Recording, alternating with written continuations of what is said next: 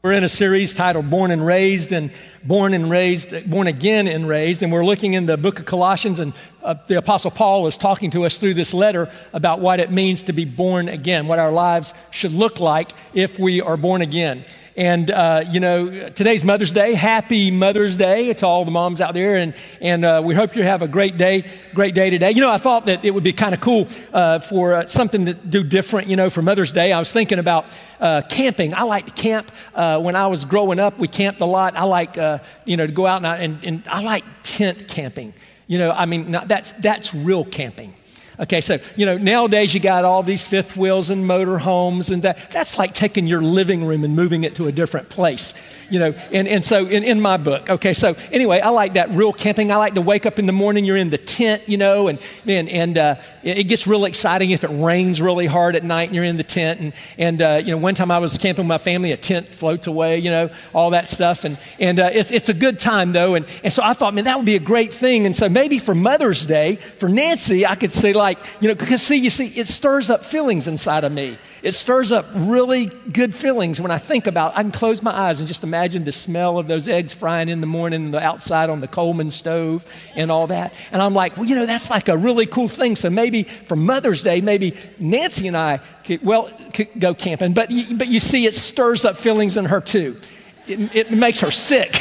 okay, uh, this whole idea uh, about, about going camping is not her uh, cup of tea. And, uh, and, you know, really, when you think about it, when you, uh, I wonder sometimes, like, okay, well, people like to go camping, and, and I understand if you got a, and I'm not picking on you if you got like a travel trailer, but we used to have a travel trailer, you know, motorhome or something like that. But, you know, I wonder why, sometimes I wonder why, you know, camping, it's like it's different. You leave your house and you go do something different but you know, you take your TV and your VCR and your microwave and all that stuff. It's like I think I know why though. I think it's just it's just comfortable. You know, it's comfortable. But but you know what happens is you miss the excitement of the different, eh, of this new thing when, when, when you do that. And you know, the segue is this: our Christian lives are a lot like that, because very often in our Christian lives we like to be comfortable and we never experience the excitement and the all that God has for us because we just move our sort of move our old comfortable life into our Christian lives. And, and so we never really experience the excitement and adventure of our new lives in Christ. And that's what I want to talk to you about today. We're going to continue in the book of Colossians. Remember, last week we were talking about putting off things out of our lives. If you were here, if you're not, go watch it online. But, but uh, we were talking about as believers, when we become followers of Jesus, we become Christians, that there are things that, that we need to remove from our lives. And we talked about those, those last week. And today we're going to be talking about things that ought to be part of our lives. What should your life look like now that you're a believer? You know, what should characterize your life? And so, what I want you to do as I go through this today, we're going to be real practical, right? So, what I want you to do is as I'm going through the day, this, because there's a list of things, and as I go through it, I want you to think about yourself. I want you to just think about your life. I want you to ask yourself, how am I doing in this on this one? All right, and, and think about this because this is what a Christian should look like. So you want to make sure your, your life is good in all these areas. And then if you find an area where you need a little work, you know, pray and ask God to help you in that area. But just kind of, so ask yourself those questions as we go through all, all, of this. Now remember, this letter that we're looking at was a letter that the Apostle Paul wrote to a young church in a city called Colossae in the Roman Empire. And, and Colossae was um, a, a place where Christianity was brand new.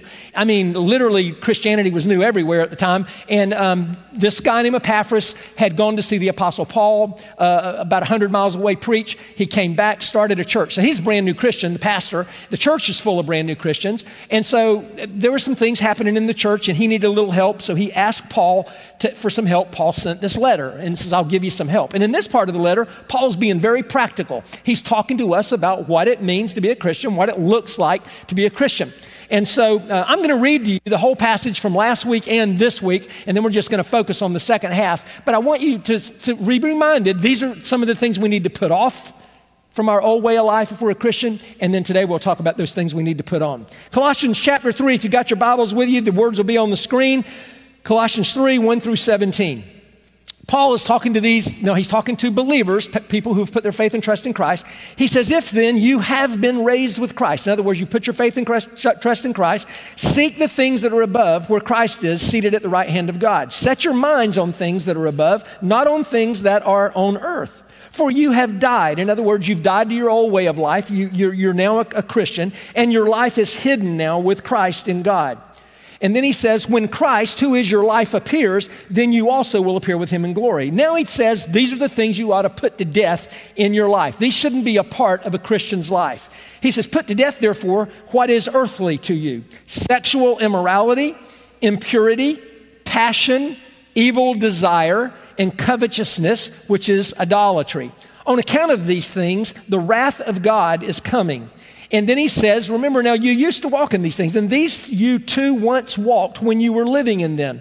But now you must put them away. And then he mentions some other things anger and wrath and malice and slander and obscene talk from your mouth. And he says, Do not lie to one another, seeing that you have put off the old self with its practices and have put on the new self, which is being renewed in knowledge after the image of its creator and then he says that in the Christian life, there is not a Greek or a Jew, there's no circumcised and uncircumcised, there's no barbarian or Scythian, there's no slave and free, but Christ is all, and we'll talk about this in, in a minute, and in all. He says, then put on then as God's chosen ones, and this is what you should put on. You, you, you should put on compassionate hearts, kindness, humility, meekness, and patience, bearing with one another, and if one has a complaint against another, forgiving each other, as the Lord has forgiven you, so you also must forgive. And above all these, put on love, which binds everything together in perfect harmony. And let the peace of Christ rule in your hearts, to which indeed you were called in one body, and be thankful. Let the word of Christ dwell in you richly teaching and admonishing one another in all wisdom, singing psalms and hymns and spiritual songs with thankfulness in your hearts to God. And whatever you do in word or deed, do everything in the name of the Lord Jesus, giving thanks to God the, the Father through him. Now, that's a lot of stuff, uh, stuff you need to put off, stuff that you need to put on. So let's talk about what we need to put on this morning. Before we do that, let's pray. Father, we thank you this morning for your word. We thank you that the Apostle Paul wrote this letter so many years ago to the Colossians in that church. And God, that, that you have preserved it in your, your scriptures for us today, and it applies to our lives well, as well. So help us to see how it applies to our lives. Help us to examine ourselves as we hear this to see how we're doing. And, uh, and if, God, there's areas we need to work on, help us to work on those. Help us to live our lives in a way that bring you glory, advance your cause, advance your kingdom. And we pray this in Jesus' name. And everyone said, Amen. Well, as we look at this, the first thing that we see, if we're going to put on a new life, it's going to require a few things. So, putting on a new life requires number one that we see here is that I see other people as God sees other people. I see other people as God sees them. Listen to verse 10 and 11. He says, And having put on the new self, that's now you're a Christian, right? Which is being renewed in knowledge after the image of its creator and then he starts describing things. He goes, In this new life, okay, here, in this new life, this Christian life, there is not Greek and Jew. There is not circumcised and uncircumcised. There's not barbarian and Scythian or slave or free, but Christ is all and in all. So when Paul says that, he's saying put, that when we put on a new life as a believer, it's going to require us to see other people uh, and ourselves as God sees us. He's saying that in a believer's life, there is absolutely no, no room for anything like prejudice or partiality. Uh, because in God's eyes, we're all the same. We're all created in the image of God. And uh, matter of fact, he really covers the bases as he describes this, because, and I'm going to go through this real quickly, but he, he says there's no Greek or there's no Jew. Well, those were different ethnicities. So, so he's saying in there that, that you should not discriminate against or be prejudiced towards people of a different race or a birthplace. Just because they're different than you, just because maybe their accent's a little different, their skin color's different, or they act a little bit different, they have different customs than you do, that is not a reason that we should, that we should act differently towards them or be partial towards them or be prejudiced towards them. There is absolutely no room in the kingdom of God for prejudice. When you become a believer and put your faith and trust in Jesus, you belong to a new nationality. It's called a Christian, and we're all brothers and sisters in Christ. Christ and we should love each other.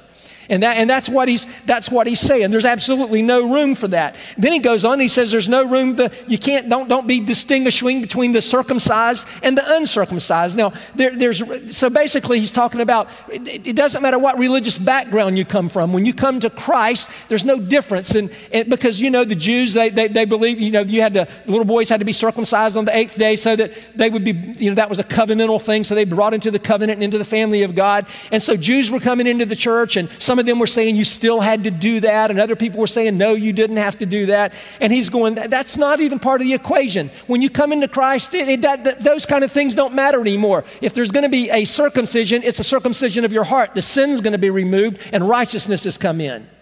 And so, so he's saying there that, that that doesn't matter. And then he says, no barbarian or Scythian. Well, there are, there's no educational or cultural differences. The Greeks considered anyone who was not a Greek to be a barbarian.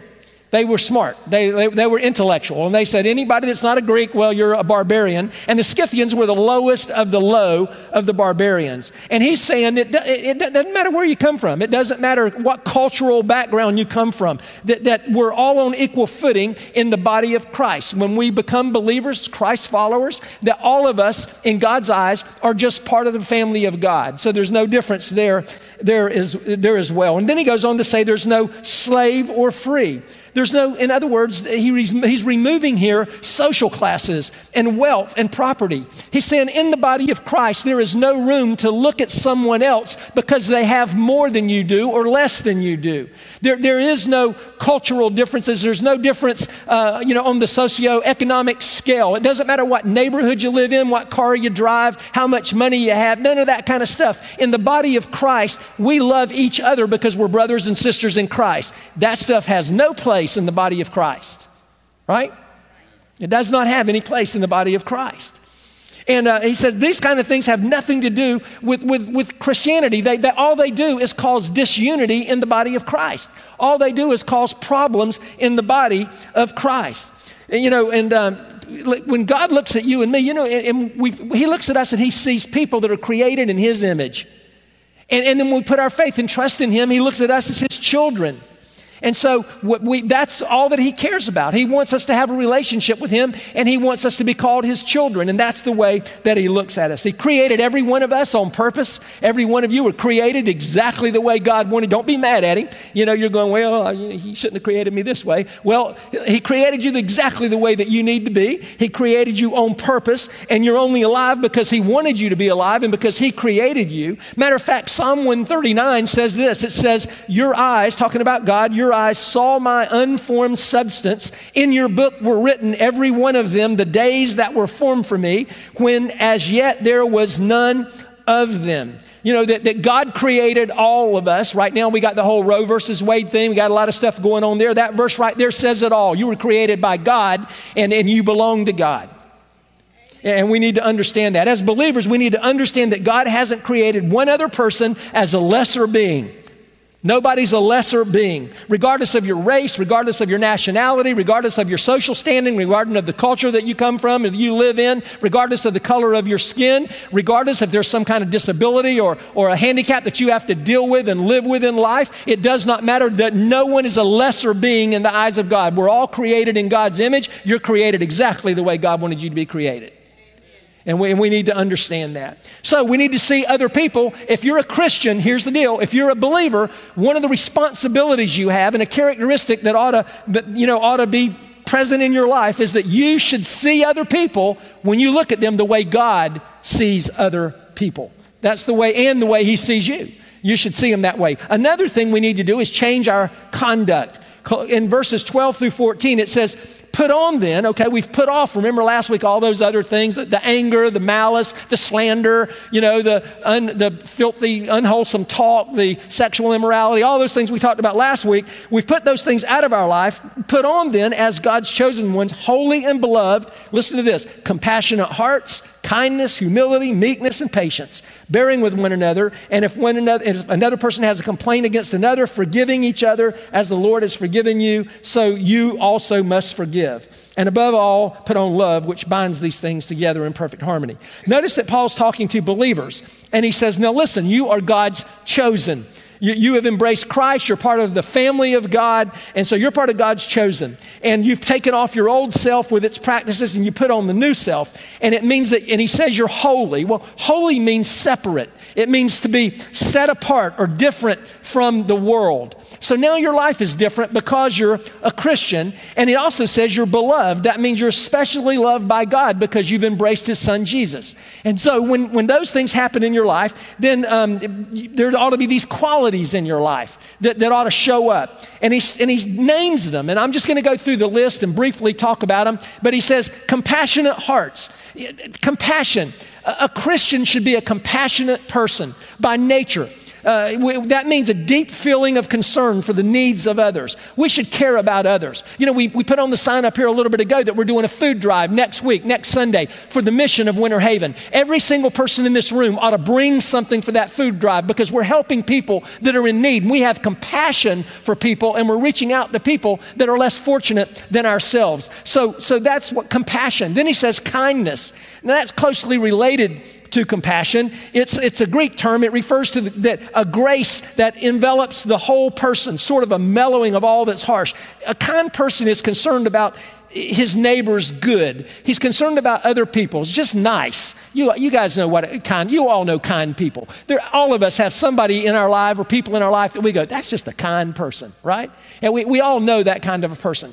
And then also he says humility. We ought to have humble spirits. We ought to be characterized by humility.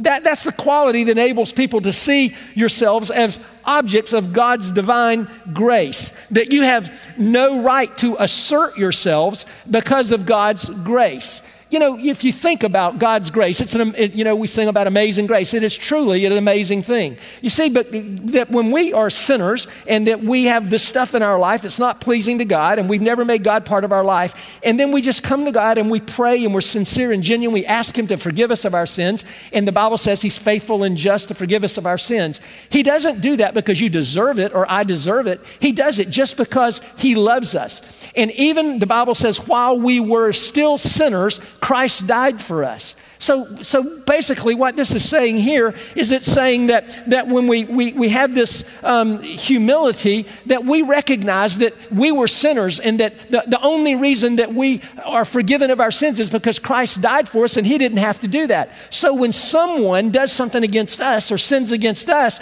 that we should be forgiving and we should show grace and we should show a humble attitude. We shouldn't go around say, well, I deserve this or I deserve that. No, we don't deserve anything. The only reason we have eternal life, the only reason heaven is waiting is because Jesus Christ died on the cross and did it for you. You didn't do anything for yourself. And we need to understand that. So we need to live humble lives. And then gentleness. He talks about being gentle. Now, when we hear the word gentle, um, you know, one of the, sometimes we get the wrong impression about the word gentle. Uh, but this is talking about being a, sort of a, a person that's courteous and there's a spirit of quiet submission in their life. But this isn't describing weakness. Sometimes when we think of gentleness, we, we, we think of weakness. But you think that, think about a horse. Think about how powerful a horse is. But a horse can be tamed and it's gentle right? Think about the wind. We live in Florida. We know how bad the wind can be, especially when you give it a name, right? We, we know that the wind can be pretty bad. But you know that, that the wind can be bad, but the wind also, on a hot Florida summer day, when there's a tree and you can get in the shade and there's a little bit of a breeze, that gentle little breeze, pretty nice, isn't it? And see, and that's what it, see, gentleness is, doesn't mean there's a lack of power. I mean, the best example of that is Jesus Christ. Think of Jesus. Jesus came to this earth and he was God in the form of a man. I mean, he, he had all the power that existed. He was the very basis of power. He could do anything. He could snap his fingers or blink his eyes or think about it and make it happen. He was all powerful. But when he came to earth, he met a woman at a well one time who had a lot of sin in her life. And he didn't yell at her and scream at her and, and, and tell her she was going straight to hell. He, put, he, he, he just came up beside her and talked to her. And he was so gentle and kind in the way that he presented what was in her life and what needed to change. And we see that all through the Bible. We see power, but we see gentleness. And that's what it's talking about here that Christians should be gentle. We shouldn't be like a bunch of bulls in china shops. We should be a little kind and we should be gentle in the way we approach other people. Okay, now the next one I'm going to give you is going to just kill you, right? It's gonna, all of us are going to fall out of your chairs and you're going to go, oh, me. We should be patient. Okay, okay, because and like some of you right now are going, well, I don't have a problem with patient, but you're looking at your watches right now, going, I wish you'd hurry up because I'm hungry. And see, see, and see, you so you do have a problem with patience, and so I know that you have a problem with patience, and so we all have a problem with patience. And it, but, but listen, in this context, it literally means wrath that is put far away. It's really talking about with other people. It's talking about as believers, a characteristic of our life is that we should have patience with people who don't see things the way we see them. You know, we, we should have patience. We should be gentle and kind when we talk to them about Christ. When, you know, one of the problems with Christianity today is there are a lot of people that aren't very patient.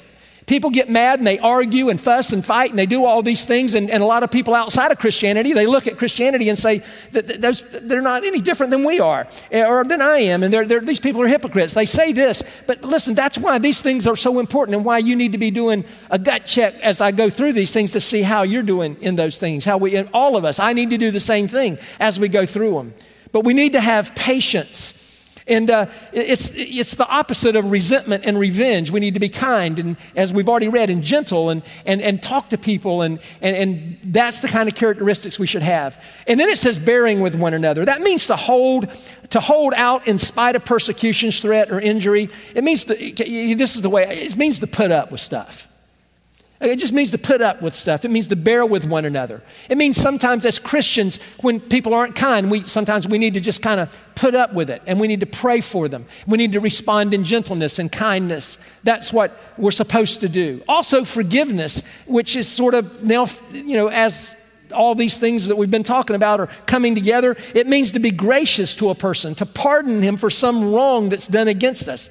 Because let me tell you something no matter how much wrong a person has done against you, regardless of the wrong that has been committed against you, you, you sinned against Christ, and that was a whole lot worse than what they're doing to you. But He forgave you when you didn't deserve it. And we should be the same kind of people. We, we should be willing to forgive, even though um, sometimes it's difficult to forgive. We should be willing to forgive uh, regardless of what's going on. We need to be the ones. We need, as a believer, because, just because we've put our faith and trust in Jesus, because we call ourselves Christians, because of that, we need to be the one that says, I'm willing to step out here and forgive. Why? Because Christ forgave me. And so we need to do that. That's a characteristic of being a Christian. And then there's the characteristic of love. Love is in uh, Colossians 3:14 said, "And above all these things, put on love." And love is the glue that holds everything uh, together. You know that famous verse in, in, in the Bible uh, verses in, uh, in the great commandment, uh, we call it, we gave it a name. Jesus was asked one time, What are, what are, what are the greatest commandments? This, this young man comes up to Jesus and goes, Okay, we got all the commandments, we got the law, we got all these rules and all these regulations. Just sum it up, Jesus. Give, give me the elevator pitch. I mean, what's the, what is the, the thing? What, what, what, what are the, the greatest commandments? And Jesus said this The most important is, Hear, O Israel, the Lord our God, the Lord is one. And then he said this you shall, you shall love the Lord your God. There's that word love. Love the Lord your God with all your heart and with all your soul and with all your mind and with all your strength. And the second is this you shall love your neighbor as yourself. There is no other commandment greater than these. And he lumped those together. He says, basically, it's this. He says, love. That's the greatest commandment. It's love. That's why here at Heartland we say that we exist to, to, you know, love Jesus, love each other, and love our world. That's why we say love lives here because the greatest commandment is love, and we want to embody that and live that out because we need to love God with all of our heart, mind, soul, and strength, and love our neighbor as ourself. And love, when you love your neighbor as yourself, then all of a sudden you can be kind. When you love your neighbor as yourself, all of a sudden you can be gentle. What you see it, it, how it works? Love is the glue that holds all of these things together. And then the next thing that Paul says is we, he says first, he says we need to see people as God sees them. We need to change our conduct. And then he says we need to get a new heart. And, and, and listen to verse 15 through 17. He goes, and then let the peace of Christ rule in your hearts, to which indeed you were called in one body, and be thankful. Let the word of Christ dwell in you richly, teaching and admonishing one another in all wisdom, singing psalms and hymns and spiritual songs with thankfulness in your hearts to God. And whatever you do, in word or deed, do everything in the name of the Lord Jesus, giving thanks to God the Father through him. He says that this whole idea that we need to get a new heart, he says we, our hearts need to change. When we're a Christian, your heart should change. When you become a Christian, legitimately that happens to you, and it really takes, I mean, that, it's a legitimate life change. Your heart should change. And here's a couple of things I wrote down. One, your heart's ruled by the peace of, of Christ. When you become a believer, there should be a new kind of peace that enters. All of a sudden, you know your sins are forgiven. All of a sudden, that you know that, that, that God loves you and that, that, that He has saved you and He's forgiven you of your sins. And so, all of a sudden, now there's this peace in your life. And all of a sudden, you know He's got the future in His hands and everything under control. And there's a peace in your life that the Bible describes it as a peace that passes understanding. There's a peace because you know that God is in control. So, there's a new peace in your life. But, but here's something interesting in verse 15 it says, it says this it says, and let the peace of Christ rule in your hearts. God doesn't force his peace into your life. You have to allow it. You have to cry out for it. You have to ask him for it. But in John, he promises that he will give it to us. In John 14, 27, Jesus said it. He says, Peace I leave with you. My peace I give to you. Not the kind of peace the world gives is, that I, do I give to you. Let not your hearts be troubled, neither let them be afraid. In John 16, 33, Jesus again said, I have, I have said these things to you, that in me you may have peace. In the world you will have tribulations. Now, right then, you should have all screamed something. In the world you will have tribulation. Okay, so see, right there, you all should have said something. Okay, in the world you will have tribulation. Yeah, that's what I'm talking about. We've all had a little tribulation. Have you had a little tribulation? You know, little trials, some trials going on, or have you just had a perfect life and everything's just been perfect? If you have, will you please come by my office? Because I really like to know how that works. And, and there's something up, so I want to know what's going on. But it's also a heart, he goes on about your heart, and he says it's a heart rich, and this is important, with the word of Christ. He says, verse 16, let the word of Christ dwell in you richly, teaching and admonishing one another in all wisdom, singing psalms and hymns and spiritual songs with thankfulness and all eh, in your hearts to God. This is an interesting verse. Do you know that this is the only place, this is kind of neat, this is the only place in the entire Bible where the Word of God is referred to as the Word of Christ? It's the only place in the Bible. But you know what Paul did by, by doing that? This is so cool. He demonstrated once again something he taught earlier in the letter. He wanted everybody to know don't ever forget that Jesus Christ is God. They're one and the same. The Word of God is the Word of Christ because they're one and the same. And so Paul is, te- is, is teaching that. And he says we're supposed to let the word of Christ or the word of God dwell in us richly. And, uh, and I'm, you know, because look at verse 16. He says, Let the word of Christ dwell in you richly. He says, teaching and admonishing one another in all wisdom, singing psalms and hymns and spiritual songs. And, and all of that is just simply to say that the word of God, the Bible, uh, you know, that we need to be letting that dwell in us richly. What is that? We, we need to be pray, we need to be reading it. We need to be studying it. We need to get in Bible studies. You saw the signs earlier, the women's and men's Bible study. We have heart groups, small groups where you'd be in, and we, you know, you know, get involved, come to church and hear the Word of God preached. Get in those groups so you can discuss it with other people so that it can get inside of you and dwell in you richly and make a difference in your life. It'll help you do all the things that we're talking about today. And then he says also that our new heart should be a thankful heart. And, and he says, Whatever you do in word or deed, verse 17, do everything in the name of the Lord Jesus, giving thanks to God the Father through him.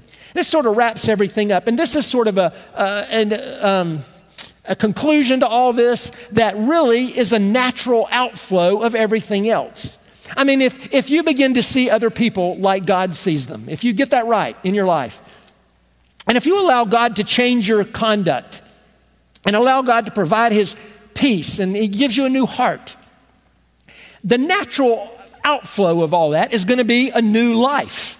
It's going to be a life lived for Christ. And then Christ is going to be active and involved in your life. And as He gets active and involved in your life, and you see Him working in your life, a natural outflow of that is going to be you're going to thank Him. You know, I thank Him every day that I know that He saved me, that, that, that I know that my sins are forgiven. I know I've placed my faith and trust in Jesus, and I know that one day I get to go to be in, heaven. You know, my mom, this is Mother's Day. Um, today is, my mother died in July. This is my first Mother's Day without, without my mom.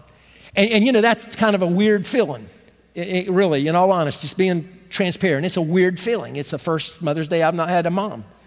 And, and, and so, but, but you know something, what's so great? I'm so thankful that I had a mom. I'm thankful that my mom was loved Jesus and that she put her faith and trust in him. And I know that my mom is in heaven. And I know that I am so thankful because I'm living my life for Jesus that one day I'll get to see my mom again. Isn't that great? How about you? I bet you there's a whole bunch of you in here right now, same exact situation, isn't it? You know, it's kind of tough today. But I want you to know that, that, that, if you live this life, if you put off, you put off the old life, like we talked about last week, and you put on the new life, hey, there's a little separation for a while.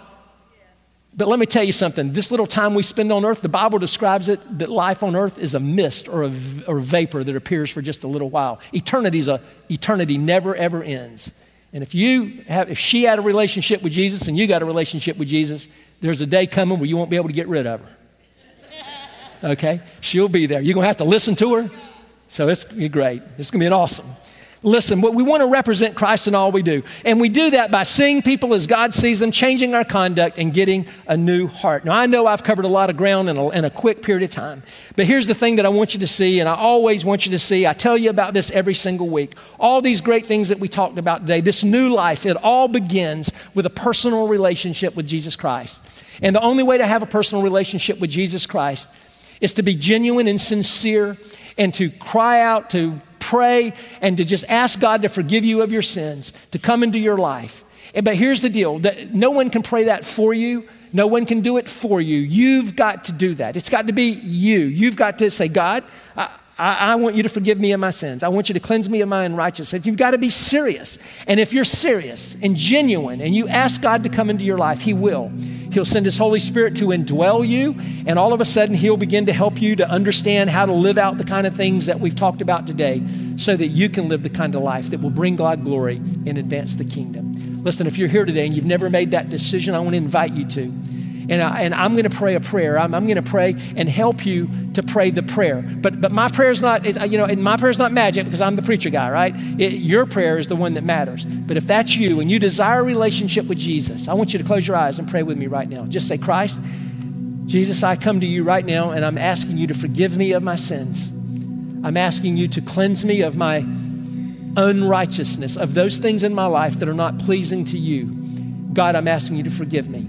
And right now, in the best way I know how, I'm committing my life to you to follow you. And I'm asking you to help me and to send your spirit to help guide me so I can become the kind of person that was described today. And God, I, I thank you for that. I give you glory for that.